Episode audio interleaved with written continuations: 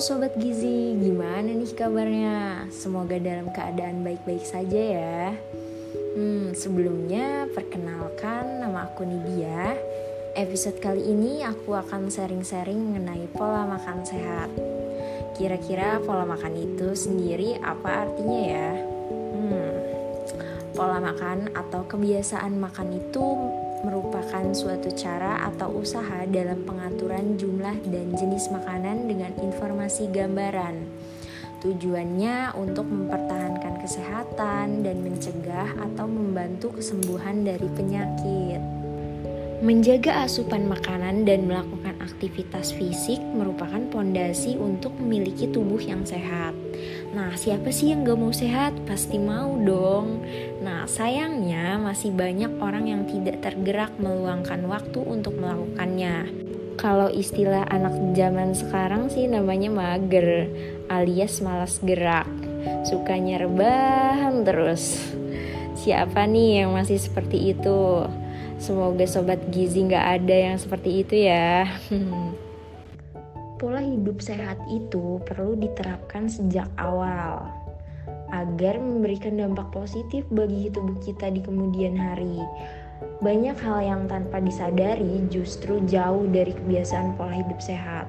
Misalnya, malas melakukan aktivitas fisik karena sudah dalam zona nyaman. Seperti yang tadi aku bilang tuh, mager, rebahan terus. Mengonsumsi makanan cepat saji karena terbatas waktunya dan ingin cepat-cepat gitu. Memilih yang lebih praktis. Terlalu banyak bergadang karena pekerjaan atau tugasnya menumpuk. Bahkan hal yang tidak penting, scroll-scroll sosial media sampai larut malam.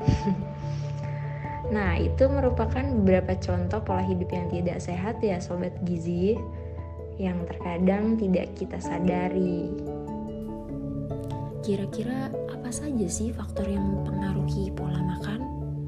Nah, pola makan itu biasanya dipengaruhi oleh faktor ketersediaan pangan, status sosioekonomi pada seseorang, dan kesadaran akan pentingnya gizi. Masih banyak kan teman-teman kita yang masih kurang peduli tentang pentingnya memenuhi kebutuhan gizi. Seperti yang tadi aku katakan, kalau masih banyak yang mengonsumsi makanan siap saji atau makanan junk food dan fast food. Selain itu, jenis kelamin, usia, citra tubuh, preferensi makanan, dan tingkat kemandirian pola mengonsumsi makanan yang terus berubah-ubah juga menjadi faktor penyebabnya teman-teman. Terus gimana ya cara menerapkan pola makan yang baik? Nah, aku kasih beberapa tips nih ya. Untuk menjaga pola makan yang baik itu kita harus sadar terhadap diri sendiri terlebih dahulu. Yang pertama, kita dianjurkan mengonsumsi aneka ragam pangan sesuai isi piringku. Dulu teman-teman pasti mengenal istilah 4 sehat 5 sempurna ya. Nah, sekarang bukan 4 sehat 5 sempurna lagi sobat gizi. Sekarang sudah berubah menjadi isi piringku, di mana di dalamnya kita sebaiknya memenuhi asupan karbohidrat atau makanan pokok sebanyak 2 per 3 dari setengah piring Kemudian satu per tiga dari setengah piring merupakan lauk pauk, satu per tiga dari setengah piring itu buah, dan dua per tiga dari setengah piring sayuran. Kemudian yang kedua, rutin mengonsumsi air putih. Dianjurkan sebanyak 8 gelas per hari untuk orang dewasa. Namun sebenarnya jumlah asupan air pada orang dewasa per hari harus dipenuhi tergantung pada usia, jenis kelamin, dan keadaan tubuh seseorang ya teman-teman. Jadi, jika individu tersebut tidak mampu 8 gelas, sebaiknya diminum secara bertahap. Kemudian, tips yang ketiga, kita dianjurkan untuk menghindari lemak jenuh serta minyak berlebih karena tidak semua lemak memiliki nutrisi yang baik bagi tubuh. Untuk itu, sangat penting mengganti sumber lemak jenuh dengan lemak tidak jenuh. Karena lemak jenuh itu dapat meningkatkan kolesterol dalam darah teman-teman. Nah, harus kita ketahui nih jenis makanan apa yang mengandung lemak jenuh. Jenis makanan yang mengandung lemak jenuh itu misalnya keju, mentega, krim susu, minyak kelapa sawit, daging berlemak atau daging merah. Lalu yang keempat, sebaiknya kita mengurangi asupan garam dan gula tambahan. Dianjurkan untuk memakai garam beriodium dan mengonsumsi garam kurang dari 5 gram atau sekitar 1 sendok teh per hari.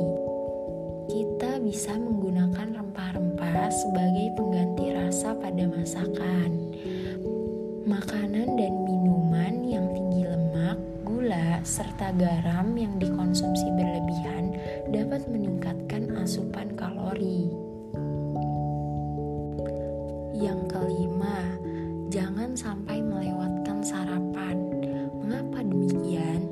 Karena biasanya asam lambung pada tubuh kita meningkat pada pagi hari. Nah, oleh karena itu, sarapan pagi sangat dapat menetralisir asam lambung. Kemudian yang keenam, makan dengan pola teratur dan tepat waktu. Yang ketujuh, menghindari makanan yang mengandung bahan pengawet. Karena faktanya membuktikan bahwa konsumsi makanan yang mengandung bahan pengawet itu dapat memicu efek jangka panjang, misalnya munculnya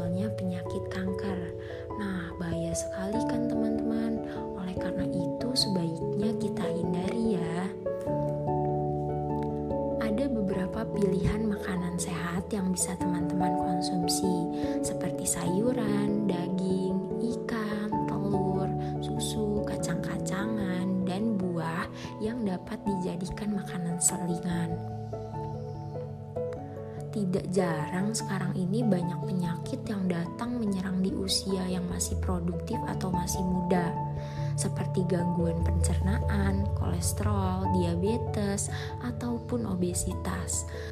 Nah, semuanya itu disebabkan oleh pola hidup yang tidak sehat, terutama pola makan yang tidak baik dan tidak teratur. Pasti nggak mau dong ya, kita yang masih muda sudah menderita penyakit yang tidak diinginkan, karena masa depan kita tuh masih panjang gitu. Selalu ingat kata pepatah, apa yang kita tanam itulah yang kita tuai. Nah, oleh karena itu, yuk kita jaga pola makan kita mulai dari sekarang supaya masa tua kita nanti tubuh kita tetap sehat. Mungkin itu saja dari aku. Semoga bermanfaat dan dapat diterapkan di kehidupan sehari-hari ya, teman-teman. Sampai jumpa di episode selanjutnya.